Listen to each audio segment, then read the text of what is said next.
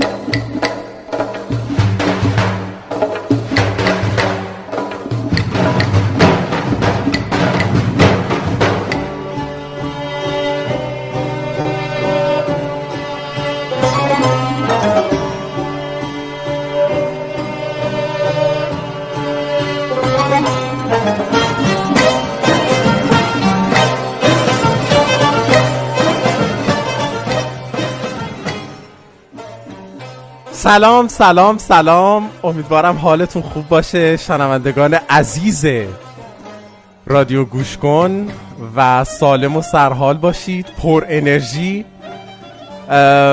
من که فوق العاده پر انرژی و خوشحال و خیلی اصلا واقعا خیلی انرژی دارم. امیدوارم شما هم پر انرژی و آماده باشید که امشب خیلی کار داریم. حالا میام میگم.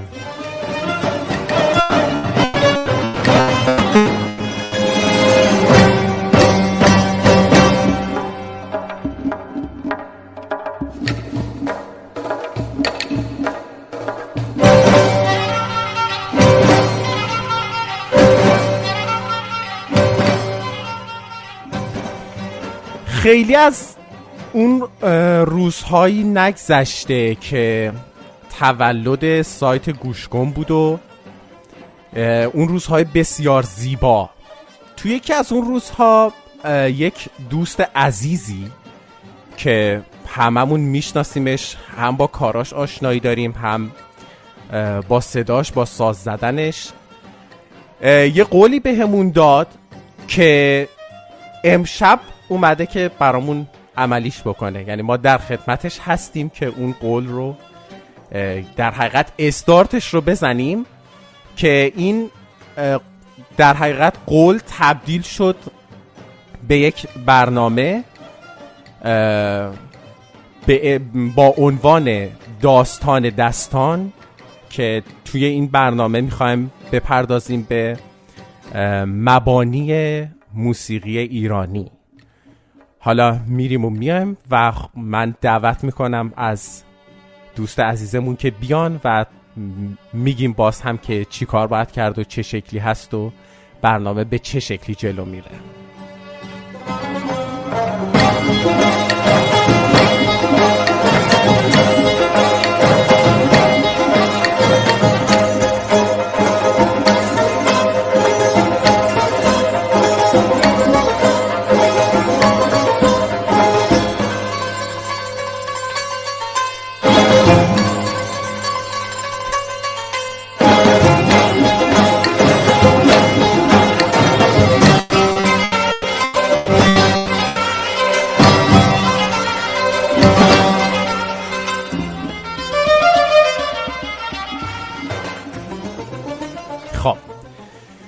می‌خوام دعوت بکنم از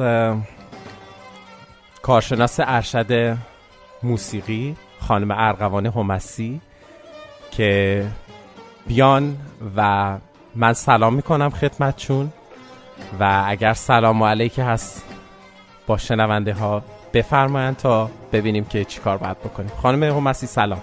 سلام سلام. آقای هیدری بزرگوار امیدوارم که خوب باشین. همینطور سلام می‌کنم به شنوندگان عزیز رادیو گوش کن.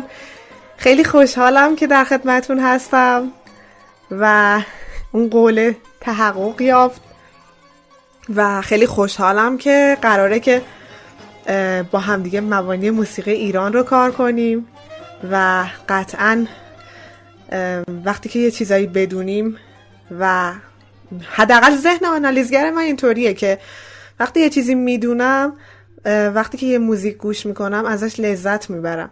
حالا نمی‌دونم امیدوارم که دوستان علاقه مند هم براشون اینطور باشه لذت ببرن با این حالا چیزایی که قراره بگیم مطالبی که قراره بگیم.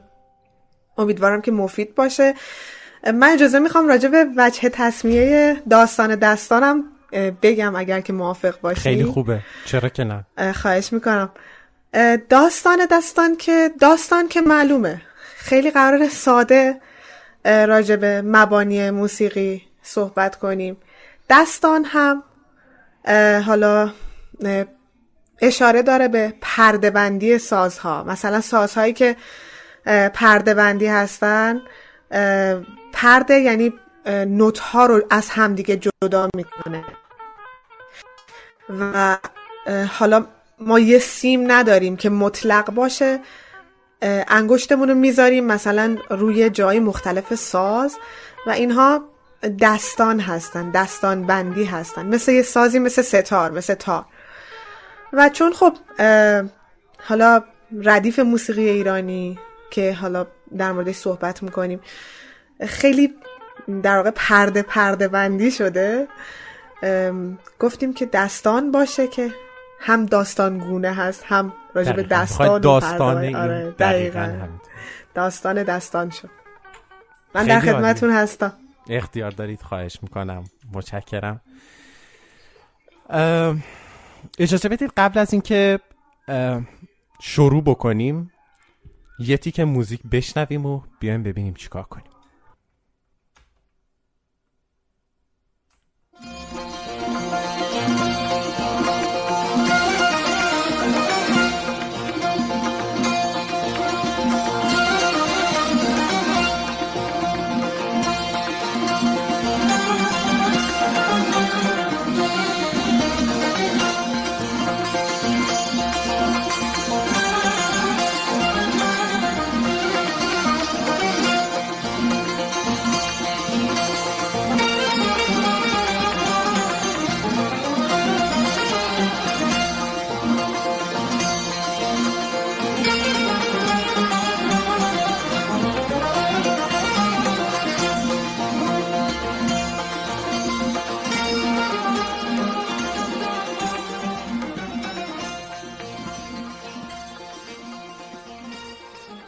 خب خانم همسی می‌دونید که همیشه افشاری یه عالم انرژی میده. دقیقا همینطور. و آره گفتیم که با افشاری شروع بکنیم و بریم توی برنامه که انرژی کامل داشته باشیم. چه برسه خب به این که قطعه آها. قطعه استاد مشکاتیان باشه و اونم از نوع دلانگیزان.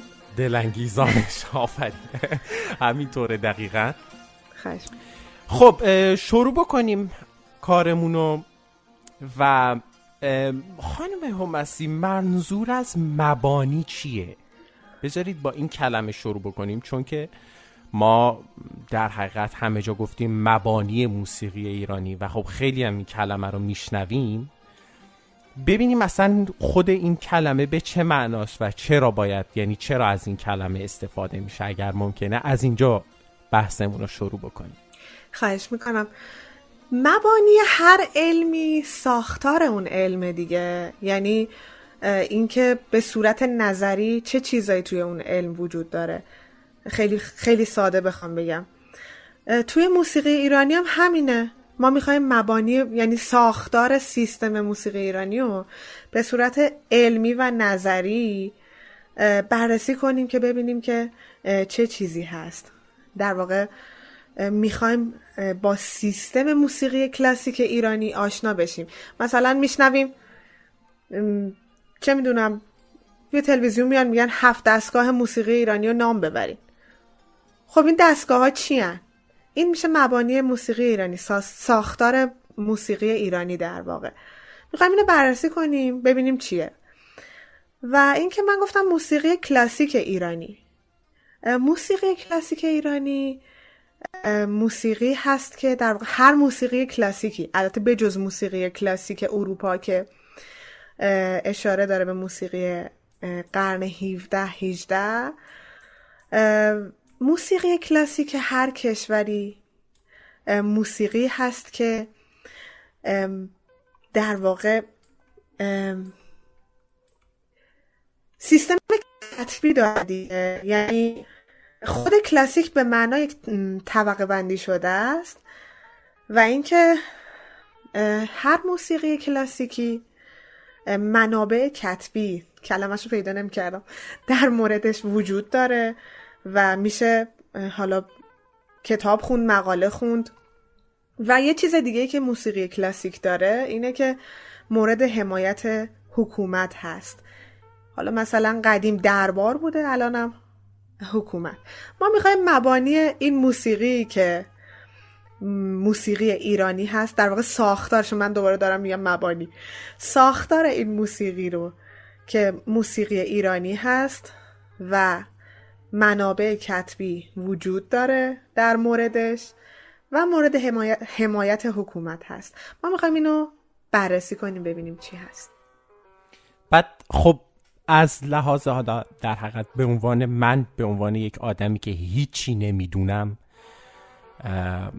وقتی که میشینم حالا به عنوان یه شاگرد اگه بپذیرید منو وقتی که میشینم چی رو باید یعنی چه چیزی رو اول باید شروع بکنیم؟ یعنی از این مبانی چی کار باید بکنیم؟ الان دقیقا چه جوری باید شروع بکنیم؟ خب ما می‌خوایم بدونیم ساختار موسیقیمون چیه دیگه. ما باید بشناسیم که سیستم موسیقیمون چیه. بعد راجع به کلماتی که به کار میره صحبت می‌کنیم. مثلا دستگاه چیه ردیف چیه مد چیه شاهد چیه افشاری چیه نمی‌دونم عراق چیه. راجع به این صحبت می‌کنیم. حالا اگر که اجازه بدین من راجع به سلسله مراتبی که هست که به نظر من اولین چیزیه که در مورد مبانی باید بدونیم که چیه. یه چیز کلی بگم و بعد شروع کنیم که بررسی کنیم ببینیم که اینا چیان و برسیم بهش.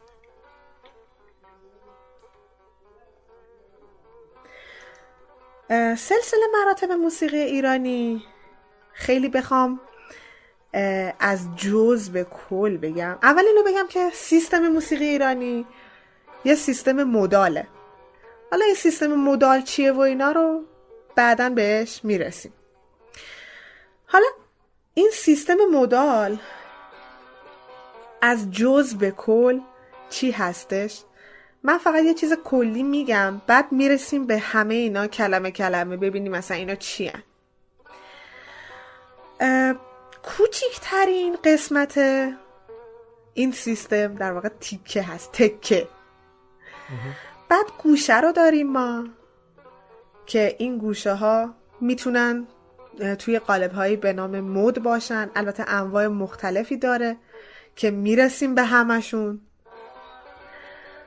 مود هست آواز هست دستگاه هست و در آخر کلی ترین و در برگیرنده ترینش ردیف موسیقی ایرانی هست که ما خیلی شنیدیم. اصلا حالا بعد از اینکه مقدمه بگیم و حالا انشالله این فصل برنامه تموم بشه می‌رسیم به تحلیل ردیف موسیقی ایرانی. در واقع کلی ترینش ردیف موسیقی ایرانی یعنی بالای این هرم قرار می‌گیره در حقیقت. هرم که کوچیک میشه. ولی من از کوچیک به بزرگ گفتم دیگه. سر هرم حالا بالاخره. آره دیگه همون در برگیرنده میشه ردیف موسیقی ایرانی. درسته. بله من در خدمتون هست اختیار دارید خواهش می‌کنم. خب حالا از کجا ما باید یعنی از کجا شروع می‌کنیم به در حقیقت گفتن؟ یعنی شما از تیکه می‌خواید شروع بکنی؟ نه من اتفاقا برعکس می‌خوام شروع کنم. آها. من می‌خوام از ردیف شروع کنم. چون شاید ساده تر باشه. چون بررسی مود یکم پیچیده تر خواهد بود. ما راجع به ردیف اگر که موافق باشید صحبت کنیم. خواهش می‌کنم. کلمه ردیف. همون ردیف خودمونه دیگه. یعنی یه چیزی رو میچینن کنار هم دیگه ردیف میشه. توی موسیقی ایرانی هم وقتی که تمام گوشه ها و آوازها و دستگاه های موسیقی ایرانی پشت سر هم چیده بشن ما ردیف موسیقی ایرانی رو داریم. در مورد ردیف چند تا نکته هست که باید بگم. حالا می‌خواین یه وقفه داشته باشیم که خیلی خسته کننده نشه. برگردیم و من به این نکته ها اشاره کنم که ردیف چی هست و چه نکته هایی رو ما خیلی شنیدیم در موردش که بدونیم بهتره. باشه پس یه موزیک میریم و برمیگردیم یه که موزیک با هم میشتم یه موزیک زیبا. و ببینیم چی کار می‌کنیم. من در خدمتم.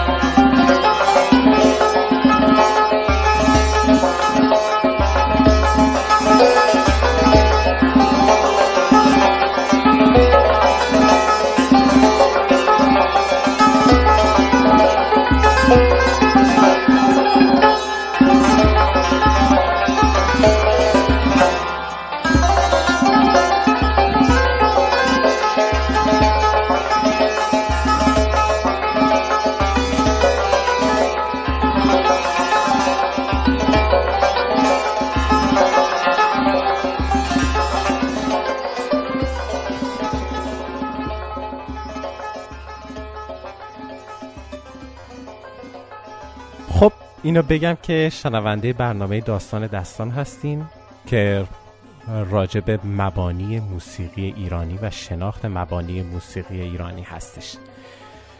خب خانم همستی داشتید می‌گفتید این داستان شیرین رو. زنده باشید. داستان شیرین قطعی که اصلا پخش کردین کلا خیلی انرژی داد. اصلا امشب فکر کنم جمع اساتید سنتور جمع بالاخره ساز من سنتور و زورم زیاده. دقیقا همینطوره. آره چهار مزراب همایون استاد پایور. خیلی بزرگ. آره دقیقا. خلاصه گفتیم که این ردیفی که هست پشت سر هم چیده شدن گوشه ها و آوازها و دستگاه موسیقی ایرانی.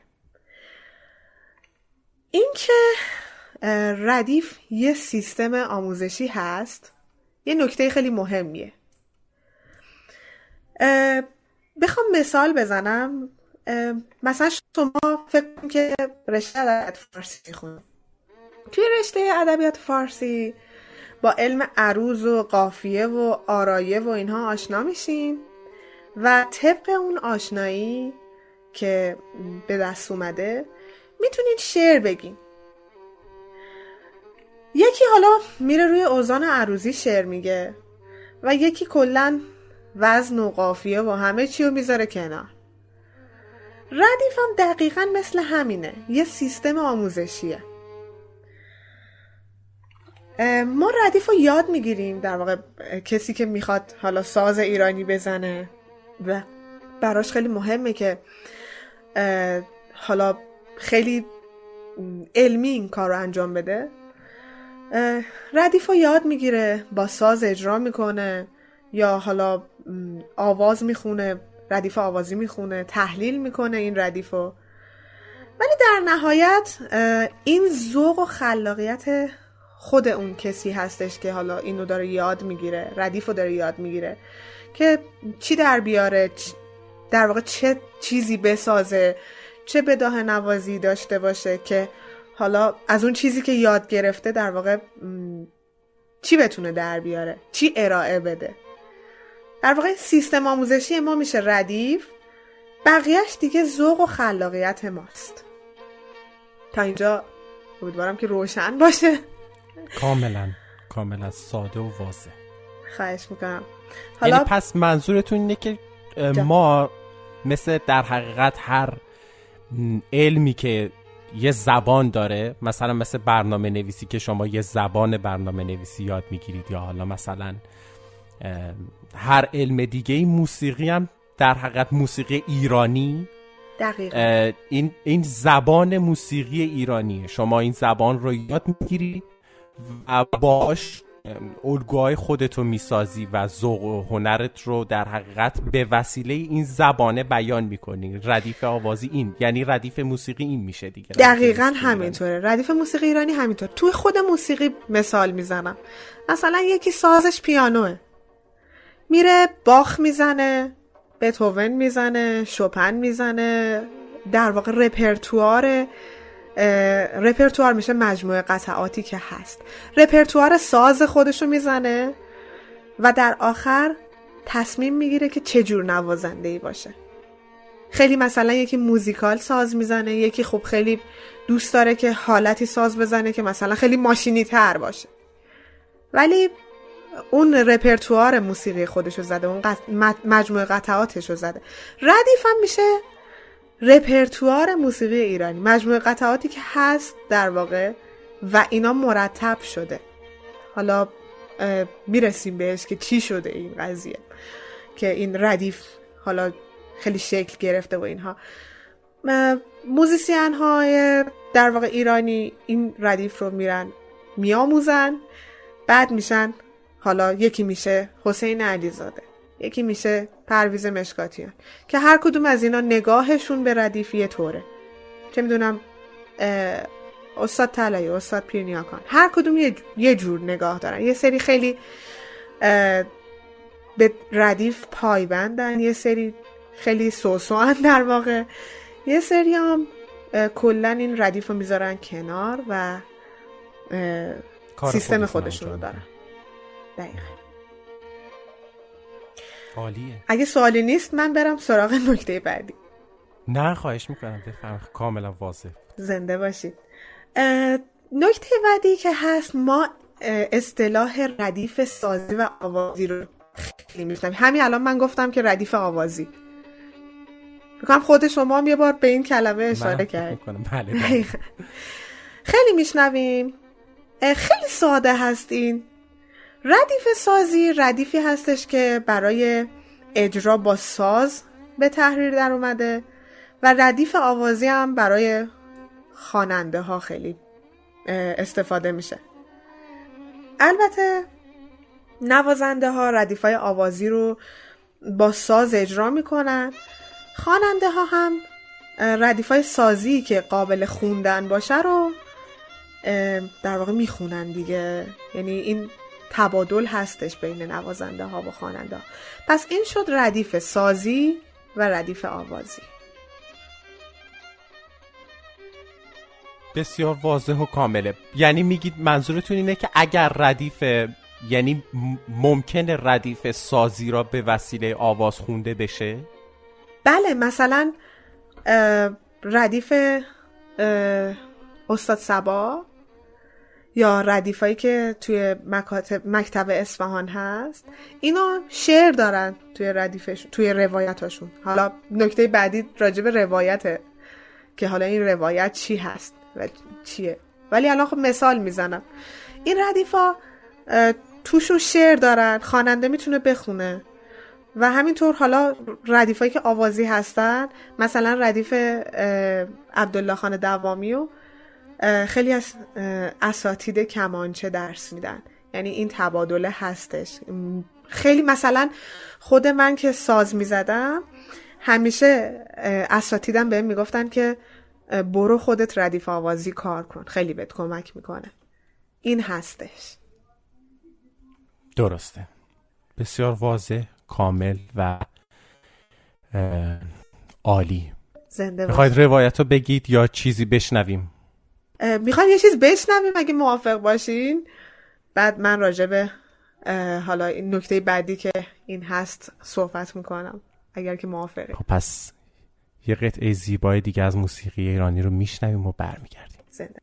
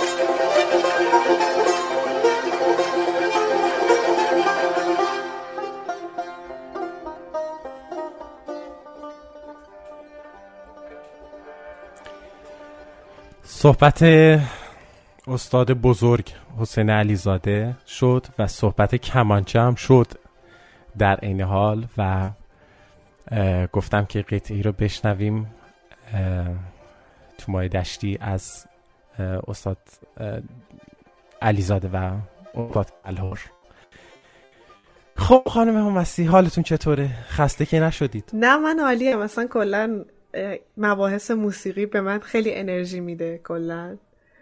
و اصلا خستگی در من معنایی نداره وقتی این بحث هست. من در خدمتتون هستم. عالیه. خب بریم سراغ روایت. دقیقا نکته بعدی که می‌خواستم بگم بعد از ردیف سازی و آوازی اینه که ردیف ها روایات مختلفی دارن. یعنی آدما یا بهتره بگم که ردیفدان ها سیستم آموزشی خودشونو دارن. هر ردیفتانی ممکنه سیستم آموزشی خودشو داشته باشه. که ممکنه این فقط برای خود اون استاد باشه و به شاگردای خودش درس بده و ممکنه که اینطوری نباشه. اون روایتی که هست در واقع اون سیستم آموزشی که مختص خود اون استاد هست انقدر معروف باشه خود اون ردیفتان و انقدر روایت خوب باشه که این ردیف منتشر بشه و خیلی از اساتید دیگه سراغ روایتی برن که وجود داره و منتشر شده و حالا توسط اون ردیفتان به شاگردا انتقال پیدا کرده. این روایت هایی که حالا راجبشون صحبت کردیم که مختلفن سیستم های آموزشی پایا اساسشون یکیه. اما شیوه های روایت ها در واقع شیوه روایت ها با همدیگه متفاوته. مثلا همونطوری که گفتم براتون دیگه توی مبحث قبلی بازم اشاره می‌کنم بهش. ممکنه یه ردیفی توش از اوزان شعری استفاده بشه. حتی مثلا توی ردیف سنتور به روایت استاد سبا که خیلی سنتور نوازا این ردیف آموزش می‌بینن اصلا نوتو نوشته و زیرش شعر نوشته و اساتید مجبور می‌کنن هنرجا رو که خب داری مثلا این گوشه رو می‌زنی شعرش هم باید بخونی. بخونی. دقیقا. و حالا مثلا ممکنه که اسم یه گوشه توی یه روایت با یه, یه روایت دیگه متفاوت باشه. مثلا یه گوشه ای باشه که توی روایت های دیگه نباشه. اینا در واقع روایت های مختلف ردیف هستن که مثلا با هم دیگه متفاوتن. بعد خیلی ما ردیف روایت های مختلفی داریم. مثلا شیوه آموزش استاد سبا که بر سنتور هست مثلا این به دوره دوره های سنتور استاد سبا یا دورای ویولون استاد سبا معروفه. یا یه سری ردیف ها هستن که خب خیلی معروفتر نیستن. یعنی یه سری روایت ها بهتره بگم از ردیف که اینا خب مثلا معروف نیستن خیلی. خیلی اساتید درس نمیدن. مثل مثلا روایت ادیب خانساری. ولی اجازه می‌خوام که اگر که موافق باشین در مورد اولین ردیف سازی و آوازی صحبت کنیم. در واقع اولین روایتش. صحبت کنیم. حالا ببینیم چی شد که اولین ردیف ها به دست ما رسیدن در واقع. چرا که خیلی زیباست. بله خواهش می‌کنم. زنده باشین اولین ردیف سازی یعنی چرا من نمی‌دونم چرا میگم ردیف. عادت کردیم دیگه در واقع. مثلا ما میگیم که چه می‌دونم ردیف چی می‌زنی؟ اون یکی میگه مثلا ردیف آلی پایور می‌زنم. ردیف آلی چه می‌دونم حسین قلی می‌زنم. یه ذره این عادت شده بعد برای همین یه ذره برابر به این که بخوام عادت کنم بگم روایت. یه ذره یه ذره مشکل. امیدوارم که آره. اولین روایتی که هست از ردیف سازی در واقع اولین روایات. یه خانواده ای بودن که به خاندان فرهانی معروفن اینا.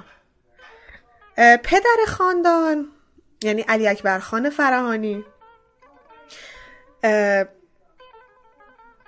در واقع جز عمل طرب خاصه دربار ناصر شاه بود. اون موقع خب به موسیقی دربار می‌گفتن عمل طرب خاصه. این بند خدا علی اکبر خانم جز اینا بوده. نمیشه گفتش که وجود نداشته ردیف و اینا. قطعا وجود داشته قبلش. یعنی خب یه چیزی بوده دیگه. قبل از اینکه حالا صفویه بیاد و مذهب تغییر کنه و اینا اصلا سیستم موسیقی ایرانی دستگاهی نبوده. ولی کم کم خب چون بسته تر میشه و اینها موزیسیان ها باید گوشه هایی که بوده در واقع چیزهایی که از موزیک بوده یه جوری حفظش می‌کردن دیگه. پس قطعا ردیف موسیقی وجود داشته. حالا اینکه چجوری به دست ما رسیده و این شکلی شده می‌گفتم برمیگرده به این خاندان فرهانی و حالا پدر این خانواده که علی برخواد دو تا سر داشته. فراهانم که می‌دونین توابع تفرش و استان مرکزی و اینها هست این علی اکبر خان دو تا پسر داشته به نام های میرزا عبدالله و میرزا حسین قلی. فکر می‌کنم ردیف میرزا عبدالله در واقع روایت میرزا عبدالله خیلی به گوشمون رسیده. این میرزا عبدالله و میرزا حسین قلی از پدر و عموشون گوشه ها رو یاد می‌گرفتن. اون موقع هم حالا اینطوری نبوده که اینا نوت داشته باشن و اینا. روش آموزشیشون روش سینه به سینه بوده. یعنی حالا این گوشه ها رو پدر و عموی این دوتا پسر بهشون یاد می‌دادن و اینا هم به حافظه میسپردند و همینجوری روایت شده که بعد حالا نوت. نوت, نویسا اومدن اینها رو در واقع به تحریر در آوردن جالبه که یکی از اولین تحریرهایی که هست از این ردیف یعنی در واقع از ردیف میرزا عبدالله تحریر ژان دورینگ هست یک ستار نواز و موزیسین فرانسوی بوده و در واقع این ردیف ها رو میشنوه توسط استاد خودش و به صورت نوت در میاره. حالا تازه اون موقع ایرانی ها با نوت نویسی غربی آشنا شده بودن. یعنی شاگردی میرزا عبدالله بود؟ فکر می‌کنم. فکر می‌کنم. یا میرزا عبدالله یا درویش خان. اینو درست نمی‌دونم. چون درویش خانم پسر آقا حسین قلی بود فکر می‌کنم. عبادی پسر میرزا عبدالله بود. اگه اشتباه نکنم. ولی به هر حال از استاد خودش این ردیف رو در واقع میشنوه و می‌نویسه دیگه. یعنی جالبه که شاید اولین تحریر ما از ردیف توسط یک فرانسوی. فرانسوی انجام میشه دقیقا. ولی خب الان خیلی اعتقاد دارن که شاید نوت نویسی غربی به اون سیستم ردیف ما نخوره. ولی خب به حال این اتفاق افتاد و به دست ماها رسید دیگه. شاید اون موقع خیلی ضبط نبوده خیلی معلوم نیست چه اتفاقاتی میافتاد. توی موسیقی همینطور که سیستم موسیقی مقامی ایرانی به دستگاهی تغییر کرد دیگه. ولی خب به هر حال اینا نوشته شد و به دست ما رسید. چقدر عالی. چقدر جالب. یه سری نکاتی هست که آدم وقتی که واردش میشه می‌بینه که واقعا چقدر جالب بوده. مثلا این خب برای خود من واقعا خیلی جالب بود. اینکه توسط ما موسیقیمون یعنی خب با این چیزی که شما گفتین در حقیقت یه دین داره دیگه به اون آقای فرانسوی. چون ایشون تحریر کرد ایشون نوشت اون موقع دقیقا. ردیفایی که بود. بر حال حالا تا اون موقعش هرچی از بین رفته بود یا تغییر کرده بود خب تغییر کرد. ولی دیگه به حال جلوی این تغییر یه جورایی گرفته شد و این واقعا جالبه. آره همینطوره دقیقا. حالا این حالا ردیف هایی که هست اینو, اینو بگم که حالا دو تا روایت میرزا عبدالله و میرزا حسین قلی. خب الان هم صوتیش هست هم در واقع نگاری شدهش هست. ردیف میرزا عبدالله رو در واقع بیشتر هنرجوهایی که مبتدی ترن یاد می‌گیرن. ردیف آقا حسین قلی رو بیشتر کسایی که پیشرفته ترن توی این عرصه یاد می‌گیرن که به دوره عالی هم معروفه. این ردیف میرزا عبدالله دو تا در واقع دو تا ضبط صوتی ازش هست که یکیش توسط استاد نورالی خان برومند ضبط شده. یکیش هم توسط استاد داریوش طلایی ضبط شده. و یک ضبط معروفی هم از ردیف آقا حسین قلی یا میرزا حسین قلی هست که توسط علی اکبر خان شهنازی ضبط شده و میشه اینها رو شنید. خب اینا پس اینایی که گفتین چون همه کسایی که اسم بردین نوازنده بودن آیا اینا همه, همه یعنی این دو ردیف ردیف سازی حساب میشن؟ دقیقا اینا ردیف اصلا تا الان هرچی که گفتم راجع به اولین روایت اولین روایات ردیف سازی بود. یعنی هنوز در مورد ردیف سا... آوازی آوازی اولین روایتش آره حرف نزن دقیقا. اینا ردیف های سازی هستن و با آوازم قابل اجرا نیستن. یعنی روایت میرزا عبدالله رو شما نمی‌تونی بری بخونی مگر اینکه بخوای زمزمه کنی. هیچ شعری نداره.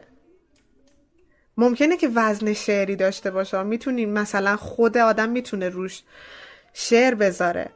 ولی خود ردیف اونجوری نیست که قابل اجرا باشه با آواز.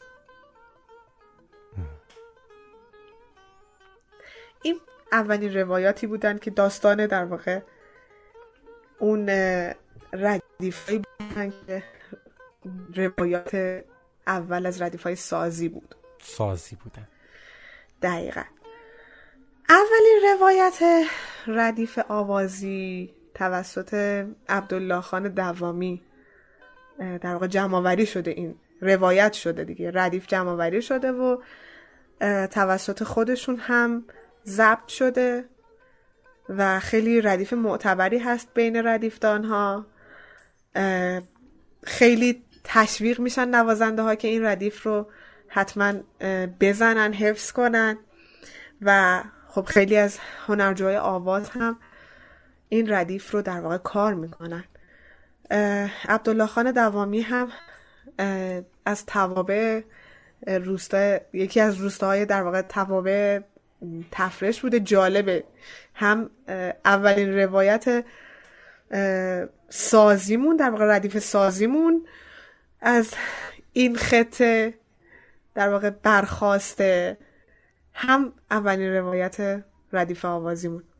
خود عبدالله خانم در واقع از توابع تفرش بوده و زاده اونجا بوده و به تهران مهاجرت می‌کنه و حالا نزد اساتیدی مثل میرزا عبدالله و اینها در واقع شاگردی می‌کنه و در واقع روایت می‌کنه ردیف مخصوص خودش رو که خودشون این ردیف رو اجرا کردن و ضبط کردن و یک ضبط دیگه هست که به همراه استاد لطفی هست و استاد پایور هم این ردیف رو در واقع به تحریر در آوردن.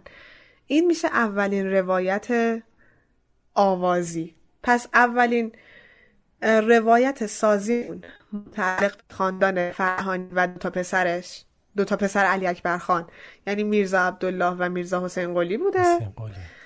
و اولین روایت از ردیف آوازی که در دست ما هستا نمیگم قبلش نبوده. اولین روایت آوازی که به ما رسیده. اولین روایت سازی که به ما رسیده. اولین روایت آوازی در واقع ردیف عبدالله خان دوامی هستش که به دست ما رسیده. هم نوت نویسی اینها هست هم در واقع صوتی اینها هست و می‌تونیم بشنویم و بیاموزیم از این سیستم ها و روایت ها خیلی بحث شیرینیه واقعا. واقعا بحث شیرینیه. صحبت کردن راجع به موسیقی همونطور که شنیدن خود موسیقی شیرینه در حقیقت شنیدن راجبش هم واقعا شیرینه. ولی خب می‌دونم که اگه بخواین یه بحث دیگر رو شروع بکنید یا اینکه مجبورید در خیلی سریع تمومش بکنید. و یا اینکه خیلی داشتم ساعت هم نگاه می‌کردم. دقیقا همینطوره. وقت باشه که بخوایم یه مبحث دیگه ای رو باز کنیم. درسته. پس اجازه بدین که این مبحث رو بذاریم همینجا و شنونده هامونم ما رو میبخشند به خاطر این موضوع. به خاطر کم بوده وقت این مبحث رو همینجا می‌ذاریم این داستان شیرین رو. و هفته آینده ادامه این داستان شیرین رو در حقیقت پی می‌گیریم. موافق هستید که یه کاری بکنیم. حالا بعد از اینکه در حقیقت خدافزی کردیم یه تصنیف بسیار زیبا با صدای این مرد بزرگوار این پیرمرد عزیز عبدالله خان که صداش واقعا نشون میده. یعنی وقتی که آدم صداش رو میشنوه اون سالها تلاش و زحمتی که کشیده انگار تو این صدا مشخصه. دقیقا این آره این یه تصنیف زیبایی هست.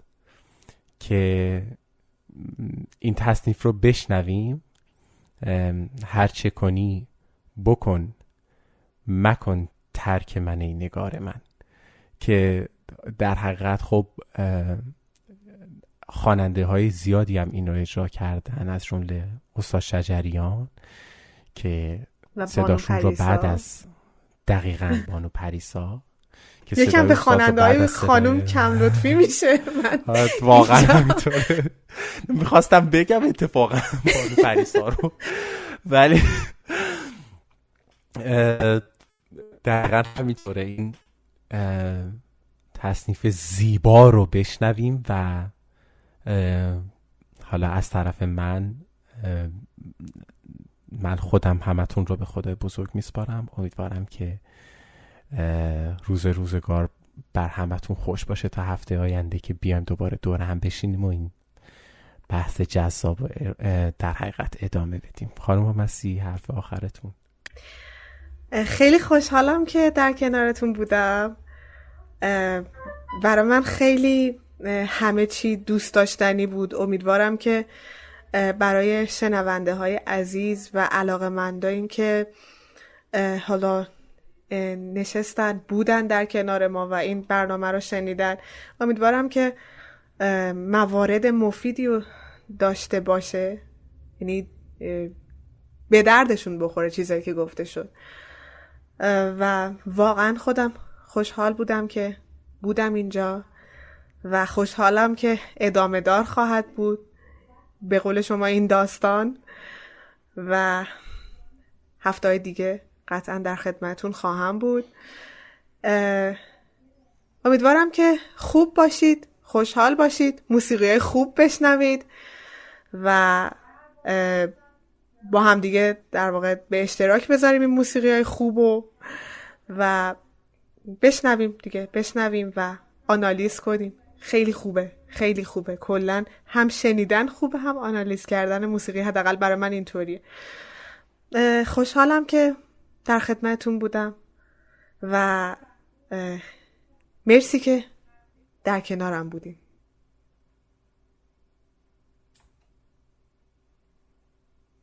هر چه کنی بکن مکن هر چه من من هر چه من من هر چه بری ببور نبور هر چه بری ببر مبر سنگ کار من سنگ کار من هرچه کشی بکش مکش باده به بزم مدعی باده به بزم مدعی. هرچه خوری بخور مخور خون دل فکار من خون. دل فکار من هرچه دهی بده مده هرچه دهی بده مده زور به باد ای سنم هرچه نهی بین من دام بره گذار من دام بره گذار من هرچه روی برو مرو هرچه روی برو مرو راه خلاف دوستی هرچه زنی بزن مدم هرچه زنی بزن مدم تنه به روزگار من تنه به من هرچه کنی بکن مکن. هرچه کنی آخ بکن